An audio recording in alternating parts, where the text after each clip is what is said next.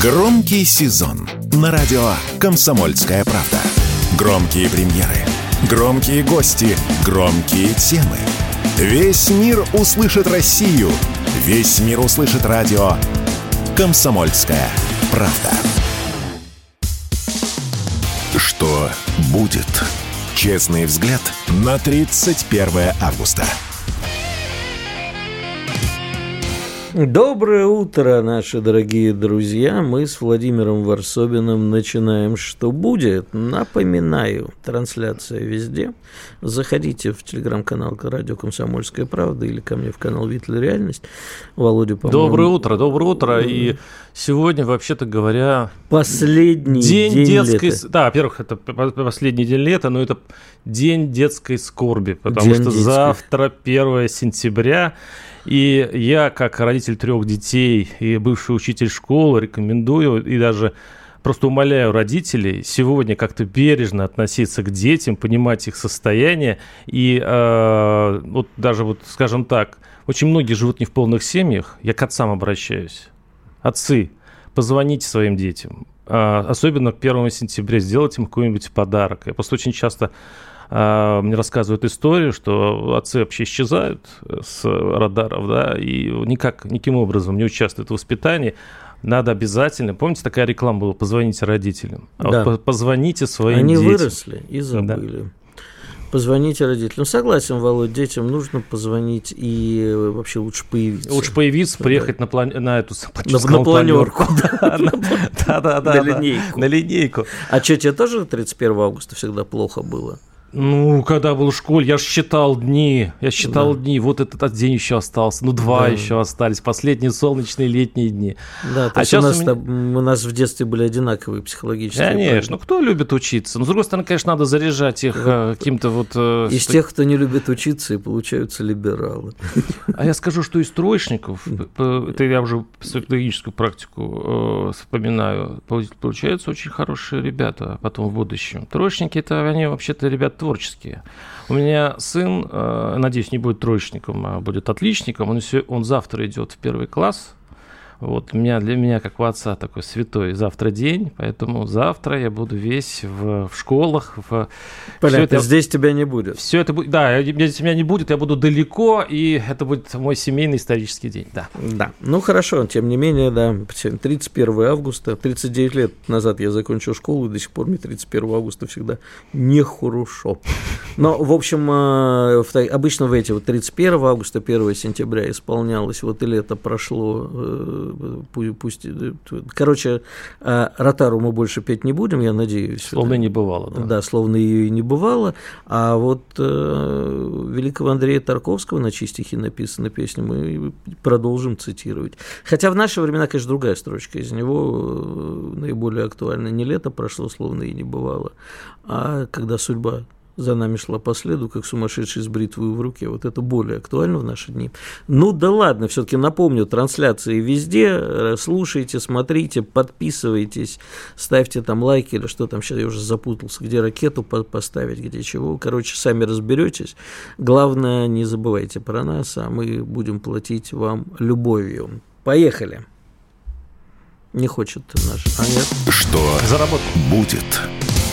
Да, прозвучала отбивка, значит, что мы переходим все-таки к новостям. А, да, кстати, еще одна новость, то все, мы про школу вспомнили, а сегодня ночью случилось просто суперлуние, о которой, знаешь, как еще, поскольку оно, как называется явление, вопрос на засыпку, представь себе, что ты в школе, как называется явление, когда полнолуние случается 2 в месяц? Не знаю. «Голубая луна». Так что песня, она вовсе не про то, о чем мы думали, о чем пел покойный Борис.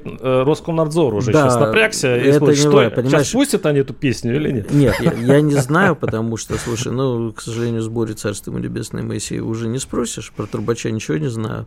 А вот явление действительно называется «Голубая луна», она вот вчера действительно приблизилась суперлуния, и «Голубая луна» такое вообще бывает очень редко. Раз в 6 лет, по-моему, случается. Ну да ладно. Ну хорошо, начали, вот светло начали. Утро, прям чувствуется оптимизм. А теперь давай погружать людей, приземлять в нашу политическую, господи.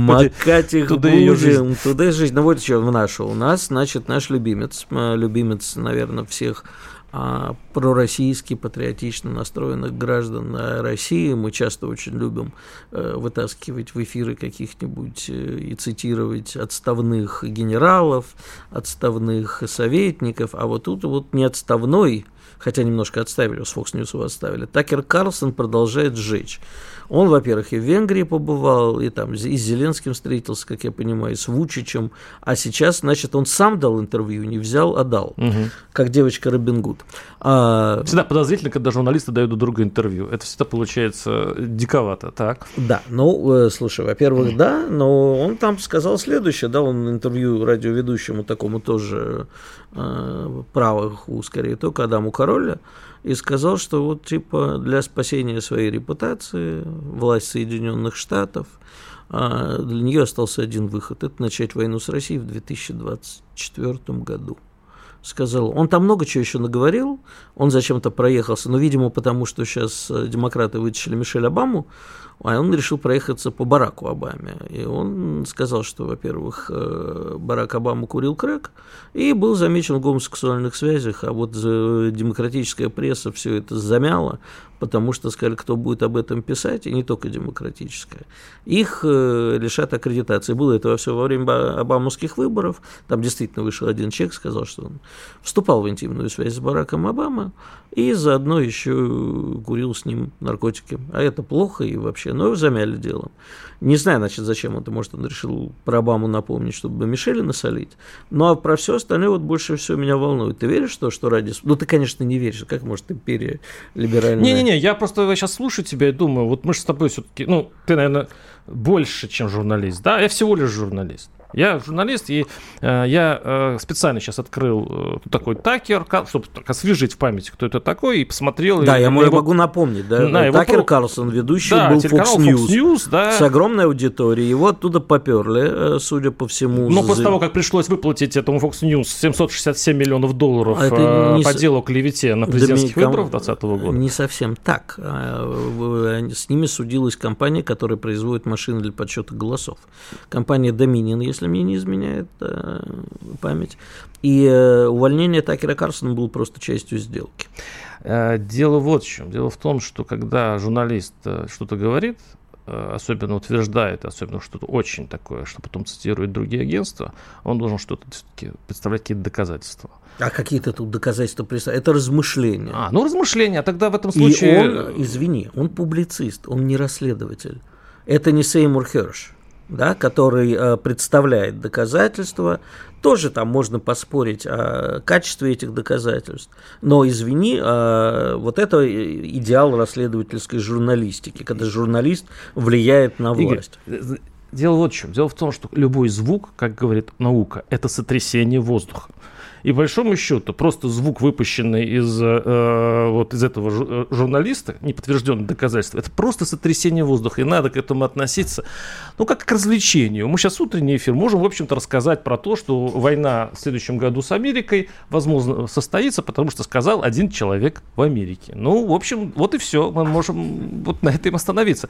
Это не имеет никакой ценности. Но одни наши коллеги вышли примерно с таким заголовком: «Американцы угрожают нам войной в 2024 году». Все и понеслось. По большому счету, это очень интересная пропагандная история. К этому можно подойти по-разному. Можно сказать, что ярко альтрайт, такой крайне правый, представитель альтернативных уже республиканцев. То есть это те люди, которые такие озверевшие конспирологи и так далее. Это уже не республиканцы, а конспирологи типа Кьюанона. Для тех, кто не знает, Кьюанон – это такое сборище соцсетей, людей, которые верят во все самые мракобесные теории. Если кто помнит Пиццагейт, историю про то, что на самом деле вот есть пицца в Вашингтоне недалеко от Белого дома, пиццерия, и там вот через нее идет связь тех людей, значит, все, кто во власти замешан в педофилии. Угу. На самом деле я не удивлюсь, если это оказывается правдой, но это действительно такое сборище людей со всеми мракобесными теориями. Вот Такер Карлсон примерно приближается туда, но... Это человек с огромнейшей аудиторией. Все сказали, кому он нужен? На Fox News он был нужен, а вот ушел и никому не нужен. Он на самом деле на Твиттере, который запрещен, я не знаю, у нас. Может, на всякий случай, может, запрещенный. Вообще, через каждые два слова говорит запрещено. Запрещенный, да, и признанный иноагентом, да. Я вообще, честно говоря, вот я давно собирался такую, ты все меня в стигматизацию упрекаешь, а я давно хотел, знаешь, такую стигматизацию устроить, говорить, человек, признанный муфлоном на территории, ну, другое слово, конечно, тоже на му, признанный на территории Российской Федерации или просто признанный нами муфлоном. Вот здесь, на этом месте сидел глава ВЦИОМа Федоров. Да, мой друг Валерий Федоров. И он очень интересную вещь сказал. У него день рождения, между прочим. Очень такую жизнеутверждающую. Он сказал, по статистике получается, что каждый год количество верующих в мировое правительство в России, аллилуйя, уменьшается. А это коррелируется с все-таки ростом образованных людей, ростом все-таки, ну, наверное, информированности. Все-таки люди начали потреблять информацию как-то более систематизированно, проверять ее, ну, не в массе, но частью хотя бы. И это мне, вот самая большая для меня радость была в этом интервью. Короче, Такер Карлсон, может, это делает для того, чтобы насолить демократам, и сказать, вот посмотрите, до чего довел старина АПЖ, да? Да, конечно. Вот. А может быть, действительно знает что-то и о неких настроениях. Но я надеюсь, что хватит у американцев-то мозгов не начинать с нами войну. Он слишком хорошо выглядит, он слишком хорошо выглядит для того, чтобы это знать. Я скажу так, если бы он знал, он бы выглядел бы очень плохо, я знаю, разные примеры. Во многих знаниях многие скорби, как сказал бы Экклезиаст и Владимир Варсобин. А мы прервемся на несколько минут на выпуск новостей и рекламы. Оставайтесь с нами. Да. sportkp.ru. О спорте, как о жизни. Что будет? Честный взгляд на 31 августа. Что ж, возвращаемся в студию, и от международных дел и угроз со стороны Америки нанести нам смертельный удар. Будем обсуждать уже новости непосредственно на фронте. У нас вот даже на заставке нарисована броня крепкая и танки наши быстро. Вперед идет наша авиация и танки.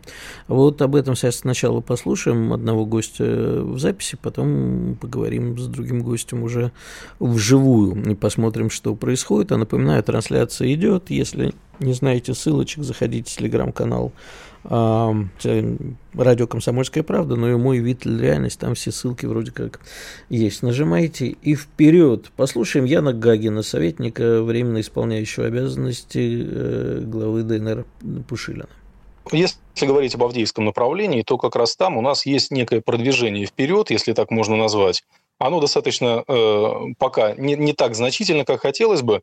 И мы можем сказать смело, что мы расширили рамки серой зоны, мы ее увеличили. То есть мы увеличили как раз вот зону контроля нашей артиллерии.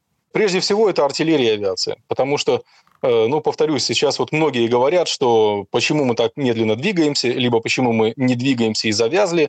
Я честно скажу, во-первых, скажу, ребята, если вы знаете, как сделать быстро, приезжайте, я жду вас в стройных рядах наших подразделений. Почему-то я вас там до сих пор не вижу. Вот. И второй момент. Мы как раз находимся в активной обороне для того, чтобы, экономя свои силы, для того, чтобы, сберегая свой личный состав, добиваться максимального уничтожения нацистов и их техники. Послушали такое мнение. Что скажешь тут? Скажем, подожди, мы сейчас подключим нашего еще одного гостя, и все ему скажем, а он все скажет. Мы сейчас спросим. Да, и нам все скажут. Гость хороший, известный на нашей аудитории уже давно, Алексей Сергеевич Борзенко, военный журналист. Алексей Сергеевич, здравствуйте. Здравствуйте. Доброе утро. Да, Алексей Сергеевич, а вы слышали, да, что сейчас вот говорил Гагин у нас в эфире? Да, конечно. Мы экономим силы, вот когда сэкономим, потом вперед, значит, за это все время.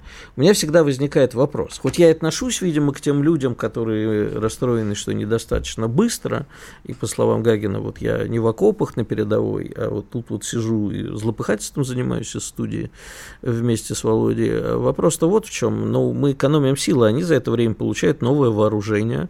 Они вот там вот сегодня кричат, нам нужно 60 самолетов, и так потихонечку, думаю, наскребут. И объявляют мобилизации и так далее. Мы тоже будем нести потери. Вот это вот не кажется вам, что мы не экономим силы, а наоборот сейчас даем возможность противнику с одной стороны мясных штурмов, а с другой стороны они в тылу там чего-то делают? Вы знаете, у нас есть определенный временной резерв. Это, скажем, 1,5 месяца. Это сентябрь, половина октября, до тех пор, пока не начнется опять чернозем и жижа, и уйдет зеленка, и уже воевать будет крайне сложно. То есть, 1,5 месяца для каких-то серьезных дел в плане наступления. Но вот что происходит? Вот посмотрите, да, они пытались прокусить оборону на всей линии фронта. Это 1000 километров. Тыркались в разных местах, пытались пробиться, дойти до первой линии обороны. Но вот последнее совещание, которое в Польше было для представителей генералитета ВСУ, куда прилетали британцы, и британцы им подсказали, что, слушайте, давайте долбитесь на одном участке, но максимум на 2. Но в реальности, собственно, что и произошло, да? Это Запорожский фронт и вот эти последние тяжелые ежедневные бои под Работино, когда они идут на одном участке, причем там они сконцентрировали сейчас последние, что у них осталось, боевые части, это 8-10 бригад, это 20 тысяч человек, и вот именно на том участке. И пытаются, так сказать, что-то сделать. Но смотрите, да, я согласен с тем, что вы сказали, Игорь, о том, что просто временная фаза до следующей весны, как планирует ВСУ, да, время настоящей, последующей большой атаки и наступления, они успеют подготовиться. О чем идет речь? Технику им пришлют любую, Запад, в конце концов, вы видите, что все идет по экспоненте, по усилению всей этой техники, ракеты становятся с большим радиусом действия, боеприпасы уже с ураном и так далее, и так далее, и так далее. Вот. Но речь идет о личном составе, то есть о вот этих добровольцах, которых собрали по всей Украине и поставили под ружье. Естественно, сейчас они мало что могут, это именно продукт для мясных штурмов, не более того. Но ведь если будет временная, вот такой отрезок, скажем, с осени до весны, они успеют подготовить этих ребят. И причем подготовят и в Германии, вот как эти 20 тысяч стоящие у Работина предназначались для развития штурма, то есть когда они прокусят нашу линию обороны, а потом внутрь уже войдут вот эти... А выход 8. Ситуации какой? Если они подготовятся, мы тоже... Это будет все-таки соревнование потенциалов, получается, у кого больше населения в стране останется? То есть каким образом будет разрешен, по-вашему... Володь, мы готовимся сами. Их готовит весь, как раньше говорили, цивилизованный мир. Вот та часть мира, которая самозванно приняты... Они себя называют цивилизованным миром. У кого сил-то больше? Не знаю, это вот надо Алексея Сергеевича спросить. Вы знаете, вот с одной стороны, конечно, они истощили свой потенциал. Вот посмотрите, да, речь идет о том, что все такие мотивированные ребята, которые начали воевать с нами в начале операции, вот 1,5 года назад, вы помните, 80 тысяч стояло против Донецка, и они намеревались в марте прошлого года начать наступление и взять город. Мы их опередили началом вот специальной военной операции. Буквально где-то на 5-7 дней. Вот тогда стояло 80 тысяч. Кто сейчас в строю в ВСУ из этих 80 тысяч? Дай бог 10%. То есть, та часть активных, мотивированных укровояк, они уже уничтожены, они в земле. Но идет набор новых ребят, даже тех, которые не хотят воевать. И вот сейчас встал вопрос, вот так как у них перманентная мобилизация, сколько они хотят набрать? От 20 до 40 тысяч. По их прикидкам. Это что? Это последнее, что осталось, да? Но у них есть резерв. И Запад, в конце концов, может к этому резерву прийти. Это беженцы в странах Запада.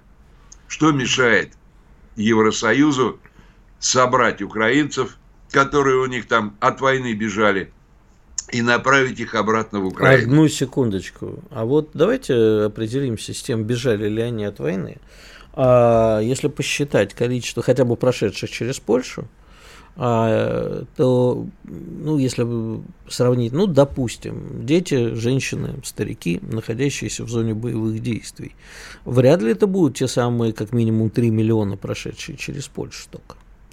А, значит, вот эти вот половозрелые, годные к военной службе мужики, они, как они умудрились, да, это в основном дезертиры, которые откупились.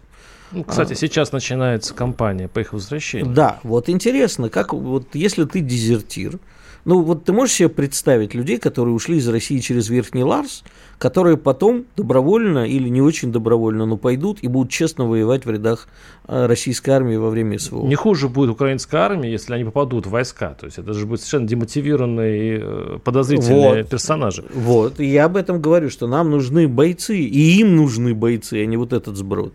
Алексей Сергеевич, простите, мы тут между собой все грыземся. Ну...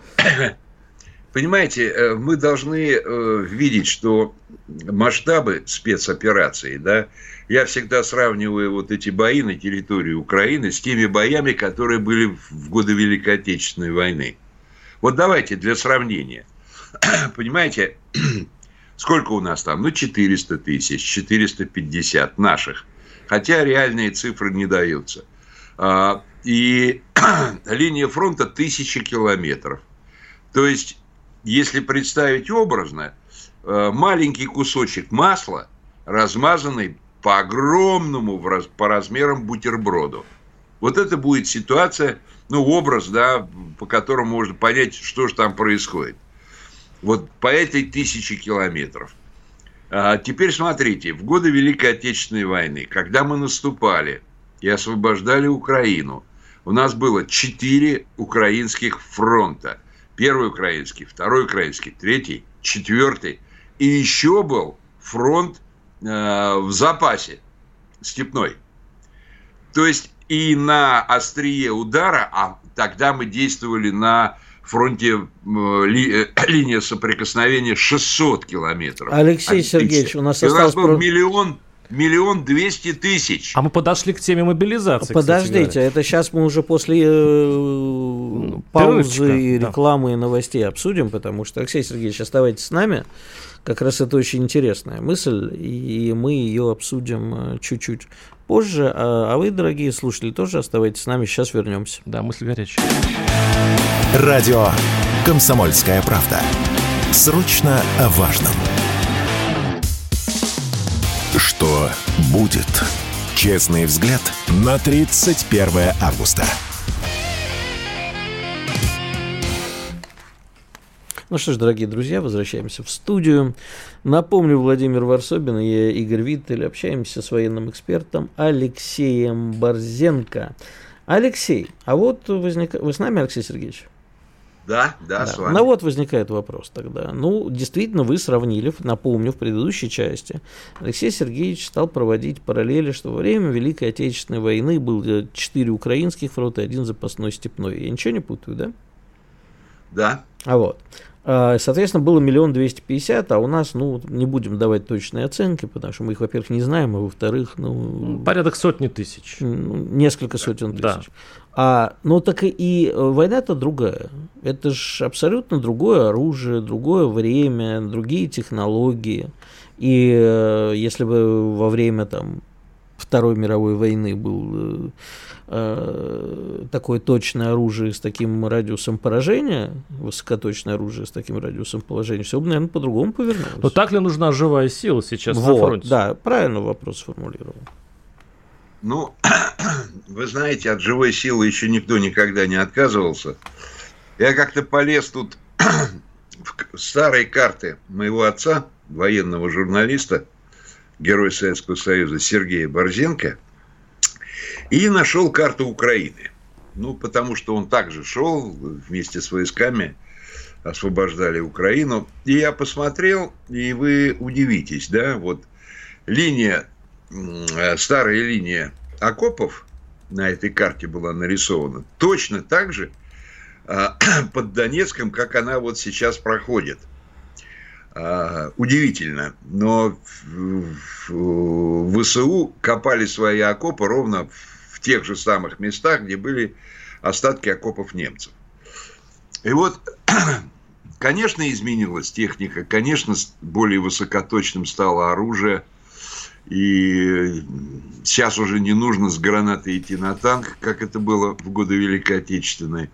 Но какие-то определенные вещи сохраняются. И можно сказать, что какого-то оружия у нас все-таки не совсем хватает, да?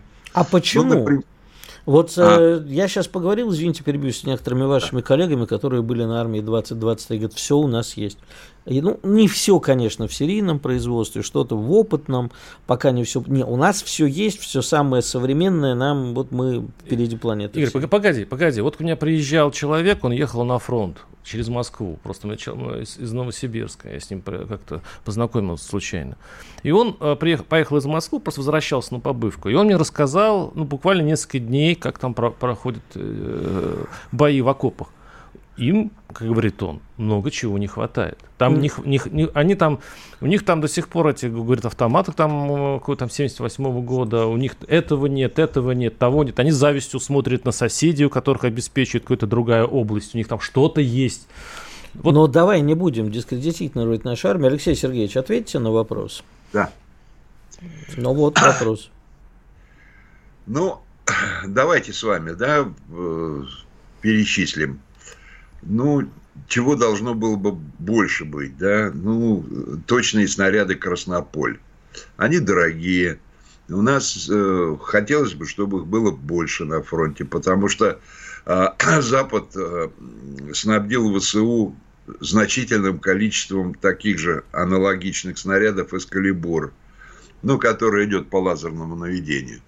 Потом, вы помните, что мы на параде часто видим, как проходит самая мощная гаубица наша, коалиция СВ.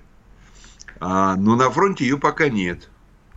Или если есть, то не в достаточном количестве. А эта гаубица, она бьет на 60-70 километров.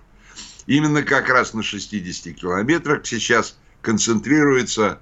подразделение ВСУ, которое вот в ротационном таком варианте бросает под Работино. Вообще Работино, конечно, это в низинке, деревни уже этой нет, она осталась только географической точкой на карте, там все снесено.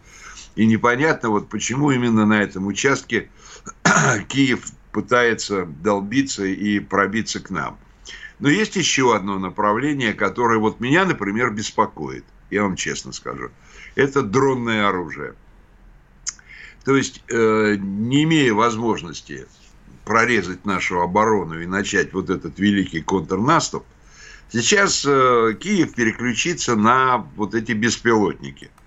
Причем, вы понимаете, что гораздо проще поставить, скажем, 1000 беспилотников или 5000 беспилотников вместо одного истребителя. А эффект будет, с точки зрения психологического эффекта, будет гораздо круче, потому что, в терроризме Киев, конечно, непревзойденный сегодня, по ударам по мирному населению.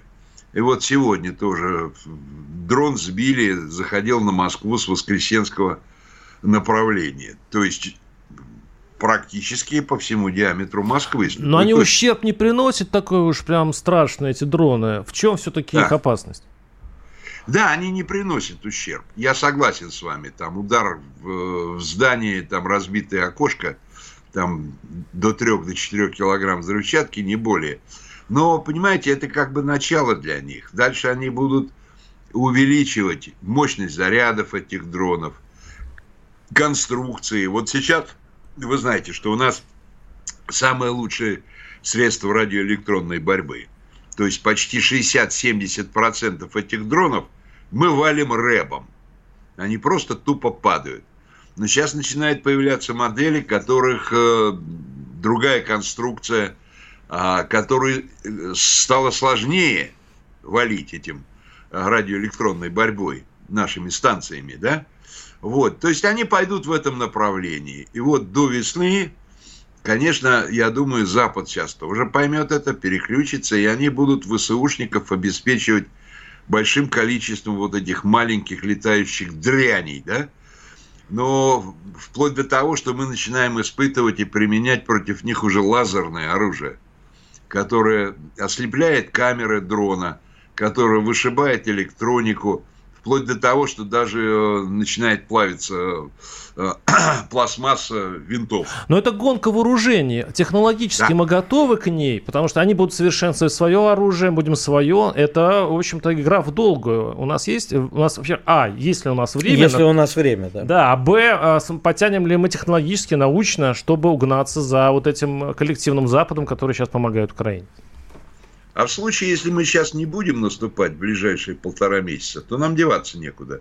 Нам придется заниматься этой проблемой вплотную и серьезно, потому что Запад обеспечит их всем необходимым. Вы же видите, что мы в последние 2-3 недели бьем по тем местам, где могут собирать эти дроны, по сути дела, нашими высокоточными ракетами.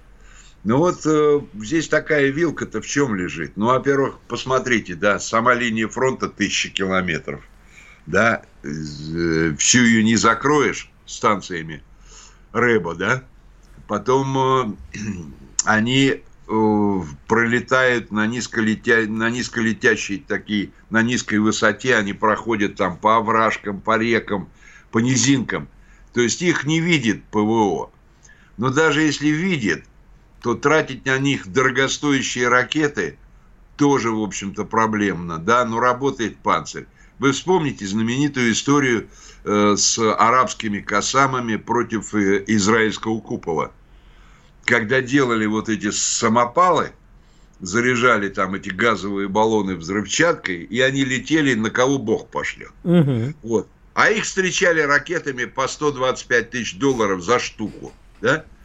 За $200 сделали эту дрянь, набили взрывчаткой, а ее встречали дорогостоящие ракеты. То есть разоряли евреев таким образом. Да, да. Все и как обычно в истории. Сначала разорят, потом изгнание будет. Куда дальше после Израиля, после деваться не очень понятно. На Маврике, как нам обещали, да? Да. И вот это направление, я думаю, будет у них совершенствоваться. Вот. Но с другой стороны, да, смотрите, что в последние моменты происходит. Да. За последние 2 недели они стали снимать артиллерию с других участков фронта и перемещать в сторону Работина. И ставить там. То есть там увеличивается артиллерийский кулак. Мы тоже стали делать похожие вещи. Но отдельные участки обороны ВСУ, они уже начинают оголяться. Потому что в связи с тем, что у них не хватает людского ресурса, они начинают снимать части. Ну, какие? Например, снимают гарнизон Одессы. Там же нет боев таких контактных. Значит, снимают гарнизон Одессы, снимают николаевских этих тероборонщиков, загоняют на линию соприкосновения. То есть можно сказать о том, что у них есть определенный дефицит личного состава. Вот. Но в то же время, если мы сейчас в ближайшие 1.5 месяца не изменим линию обороны, а направления-то, в общем-то, они давно ясны, куда мы пойдем и что мы будем делать. Это Купянск, затем выход на Харьков, работа с Харьковом. А с другой стороны, это выход на Одессу, на русский город, да? У нас буквально 10 секунд, Алексей Сергеевич. Да, на Николаев. В общем, пока ситуация развивается вот таким образом, честно говоря, тяни-толкай. Тяни-толкай. Ну что ж, я надеюсь, что эта ситуация все-таки превратится в толкай с нашей стороны. А мы вернемся к вам через несколько минут после новостей и рекламы и поговорим уже вдвоем с Владимиром о перспективах на фронте. Оставайтесь с нами. Громкий сезон на радио «Комсомольская правда». Весь мир услышит Россию. Весь мир услышит радио «Комсомольская правда». Что будет? «Честный взгляд» на 31 августа. Ну что ж, дорогие друзья, мы возвращаемся в студию. Напомню, мы с Владимиром Варсобиным. Программа «Что будет» на радио «Комсомольская правда». Везде идут трансляции. Для тех, кто не знает, где посмотреть, заходите в мой канал «Виттл. Реальность» или в телеграм-канал «Комсомольской правды». Ой, а можно заодно и свой порекламирую? Варсобин телеграм-канал. Да. Там тоже все это будет. Тоже все будет. Да. Извини, я просто не знал. Есть такое. Естественно, подписывайтесь на Варсобина. Все самые свежие новости из либерального лагеря. Ой. Ладно. Из лагеря разума. Из лагеря разума, да, я согласен. Поэтому кто тут в комментариях Володю обзывает, будете иметь дело лично со мной. Баню сразу ставлю к стенке. А вот, кстати, еще отличное пришло. Да, у нас в комментариях написали по поводу того, куда девать Израиль.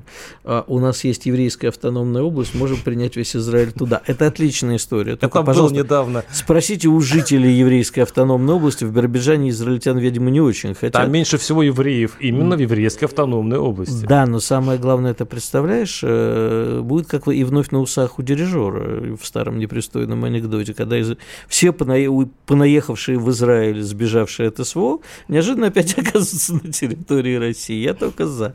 Всех вернем. Будем подводить итоги этого часа, во втором уже будем говорить на другие темы. Володь, как ты думаешь? Все-таки чем дальше сердце-то успокоится? У нас же программа «Что будет?». Стены толкаем. Стены толкаем и со всем остальным, в общем-то. Как сказал в свое время Лебедь, генерал Лебедь, все войны обычно все-таки... Не обычно, а все они заканчиваются в итоге переговорами и миром. Я думаю, что до триумфального вхождения в Одессу и Харьков все-таки, кому-то это можно печально слышать, дело не дойдет, это мое мнение, а будет все-таки какой-то достигнут компромисс, возможно, через боль, через ад, через кровь, может быть, не в следующем году, но вот этот «тяни толкай» нам предстоит еще долгий, пока человечество не созреет до того, чтобы все-таки прекратить эту бойню. Это хорошо, что ты говоришь человечество, а не про Россию. Все вместе. Да, конечно. Значит, я бы с тобой, наверное, не согласился, точнее, с Лебедем. Это действительно, возможно, так, но это как бы уже фиксирует некое положение, да, то есть миром может быть и полноценная капитуляция, чего мы и добиваемся. Поэтому, да, после полноценной капитуляции разгрома действительно наступает мир. Вопрос, как мы будем этого достигать. Есть риск первой победы. Да, значит, есть множество разных рисков. Есть действительно риск, вот мы с тобой так на Такер Карлсоном, прости за выражение, постебались. Типа, что он там несет? Это свои внутренние разборки выдает за некую объективную реальность. А ведь на самом деле Украина станет предвыборной американской кампанией одним из тех факторов, которые и будут влиять на умонастроение. Одни будут говорить, вот посмотрите, этот сумасшедший старик, по сравнению с которым Константин Устинович Черненко, царство ему небесное, был разумным и вообще нормально себя чувствовал, и не был таким правящим трупом. А посмотрите, до чего он доведет страну. Он ведь действительно может вернуть мир в ядерную катастрофу. Другие будут говорить, если мы не остановим Россию на дальних подступах. Это, кстати, наше выражение, мы же всегда говорим. Что вы в Сирию? А мы на дальних подступах. И что это вообще правильно. Война с Китаем. Да, и что вообще это война с Китаем, да, и нам сейчас кто-то говорит, вот нет, ни в коем случае, нам не до России, у нас тут Китай, кто-то говорит, так если Россия с Китаем объединятся, поэтому сначала надо громить Россию. Поэтому это все станет такой риторикой предвыборной агитации и в Америке, и в других странах, где сейчас выборы. Вот у поляков на нас выборы, посмотрим. А еще что хуже, они вкладывают ежемесячные, миллионы, а можно там сказать, что в декаде миллиарды долларов. Причем это не только США, это Европа. И они годами это делают. И можете себе представить по поводу капитуляции, да, что они в какой-то момент скажут, да, мы вложили кучу денег, да, мы потратили тучу вооружений, да, мы сейчас сожгем весь свой имидж. Что там золотого миллиарда, что мы на самом деле... Вот мы сейчас от этого отказываемся. Нет. Чем больше вкладываешь во что-то, тем больше ты от этого зависишь. Поэтому чем дальше, тем больше есть вариант, что я вообще хотел спросить у эксперта, просто времени не получилось. А возможно ли, что в какой-то ситуации критической польские войска или войска НАТО могут просто войти на территорию Украины, и тогда вот история с Карлсоном может и сыграть. Но это будет не в следующем году, как он говорит. А в этом? Нет, я думаю, это будет через годы, если эта ситуация затянется. Нет. И вообще мир может быть только в случае, как Южная Корея и Северная Корея. То есть заморозка просто стрельбы, когда выдохнутся силы. И просто вот заморозка на какой-то параллели. Ну, и это будет уже десятилетие. Вот те люди, которые все время ссылаются на корейский вариант, они не понимают простого факта, что это заморозка, это оттянутая во времени, эта война еще случится и будет гораздо более кровавой. Потому что за это время, не без помощи, кстати, украинских товарищей, товарищ Ким Чен Ын разжился ядерным оружием. И сейчас у него оно есть. И теперь это будет не вот эта вот война, мясные штурмы Южной Кореи и Северной Кореи при участии и наших, и американцев, а это будет ядерная война, в которой обязательно победит Северная Корея. Знаешь? Почему? А потому что им терять нечего, кроме своих цепей. У них есть святая цель, а у зажравшихся капиталистов ее нет. Ты опровергаешь самую главную формулу, что сам побеждает во многих, в большинстве войн, это самая экономически сильная страна. Нет. Ну, тогда приведи пример, когда Советский сильная Союз. Экономическая сторона победила слабую. То есть, наоборот, слабая победила сильную. Советский Союз был слабее Германии в экономическом плане во Второй мировой войне. Советский Союз находился в коалиции. Но, тем не... Слушай, ну давай не будем. Ленд-лиз и так далее. Ну что же, это нельзя, это исторические факты. Нельзя это взять нет, я не отрицаю никакие исторические факты. Роль ленд-лиза, конечно, велика, но сильно преувеличена. И не забудем, что наши союзники делали все, чтобы мы не победили. С одной стороны, нам помогали, а с другой стороны, там, где было необходимо, постарались тихонечко не вмешиваться. А до начала Второй мировой войны прекрасно помогали Гитлеру на самом деле. Свое мнение излагаешь как исторический факт. Это немножко напрягает. Подожди, а знаешь, в чем твоя проблема? То, что ты голос разума. Именно что голос разума. Ты считаешь, что раз ты разумный, то и человечество разумное. А человечество неразумное. Поэтому на самом деле ты размышляешь как человек разумный. А дважды два 4, не 8. Нет, дважды два.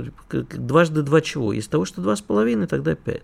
Это я еще в первом классе вывел. Так вот, Володь, на самом деле, когда мы говорим про Америку, ты говоришь, что вот уже вложили, останавливаться нельзя. Ты Вьетнам вспомни. Когда имиджевые потери и другие потери преувеличивают, доминируют над теми потерями, которые ты получаешь в случае выхода, да, вот только в Вьетнаме не было заморозки, не было тени толкая. Вьетнам был все-таки, это был просто костер, в котором сгорели южнокорейцы. Корейцы, господи, южновьетнамцы.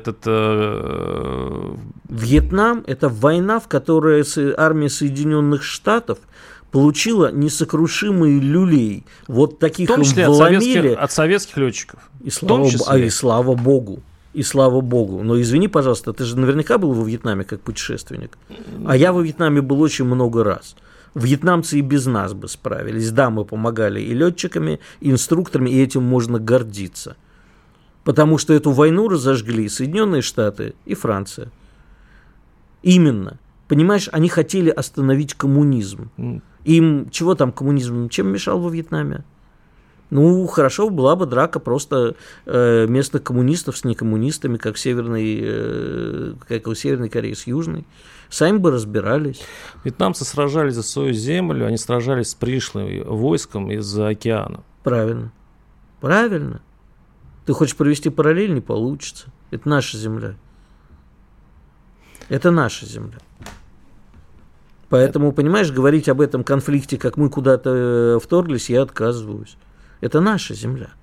А с кем там сражаются украинцы? Да, я их понимаю. С их точки зрения это, возможно, выглядит по-другому. Но они могли сделать все, чтобы этой войны не было. Они могли сделать все, чтобы она не началась. Они отказались. Они хотели кружевные трусики в Европу, в НАТО, и они хотели бесплатный газ, а москаляку на геляку хотели. Видишь, как все сложно. А я начали мы с тобой разговор именно с разницей экономических потенциалов. Всегда, с я всегда свожу с этим. Если все-таки... Помнишь, мы говорили в прошлом эфире, что, вообще-то говоря, система должна быть, чиновничья, гибкой. Да, все решения и на местах, и в военном смысле, в экономическом должны приниматься быстро. Вообще говоря, когда говорят о том, кто победит в этой войне, не надо говорить много об идеологии, надо говорить о технологии. И вот а технологии – это военная промышленность, это финансы, это экономика, это разумность правления, это гибкость чиновников. И именно это дает победу. А все, знаешь, вот люди из противоположного лагеря, я тебя таковым не считаю, конечно, но вот обычно из таких выводов говорят, вот мы все просрали, прости за выражение, мы не вовремя развивали то, сейчас мобилизацию вообще отвратительно повели, значит, мы вообще не можем ничего, и пора сдаваться. Вот эти пораженческие настроения, пожалуйста, нафиг. Да, у нас есть проблемы, но, как говорил наш классик, я отказываюсь обсуждать их с иностранцем. Я отказываюсь с людьми, которые не хотят победы России, или которые переводят деньги в СУ. Это я сегодня с утра начитался некоторых либеральных товарищей, ни в коем случае, я надеюсь, что ты к этому не имеешь отношения. Да? Вот люди, которые желают поражения моей родине, они для меня враги. Какова бы ни была моя родина, у меня к моей родине вопросов больше, чем у тебя. Зачем тут столько эмоций, когда дважды два четыре? Потому что для меня это эмоционально. После выпуска новостей и рекламы. Комсомольская правда. Радио, которое не оставит вас равнодушным.